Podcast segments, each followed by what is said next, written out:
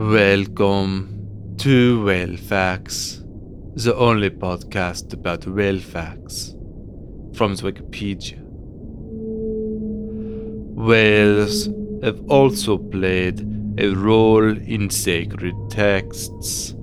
The story of Jonah being swallowed by a great fish is told both in the Quran and in the biblical book of Jonah and is mentioned by Jesus in the New Testament, Matthew 12 4 0. This episode was frequently depicted in medieval art, for example, on a 12th century column capital at the Abbey Church of Mozac, France.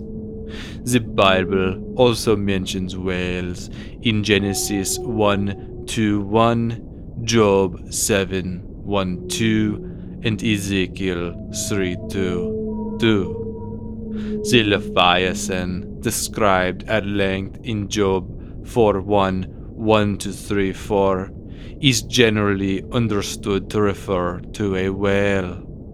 The sea monsters in Lamentations 4 3 have been taken by some to refer to marine mammals, in particular whales, although most modern versions use the word jackals instead.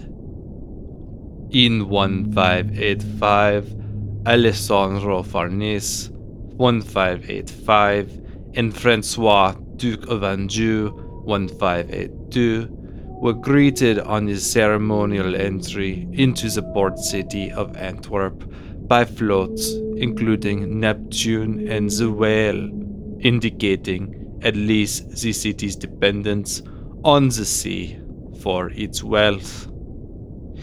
In 1896, an article in the Pall Mall Gazette popularized a practice of alternative medicine that probably began in the whaling town of Eden, Australia, two or three years earlier.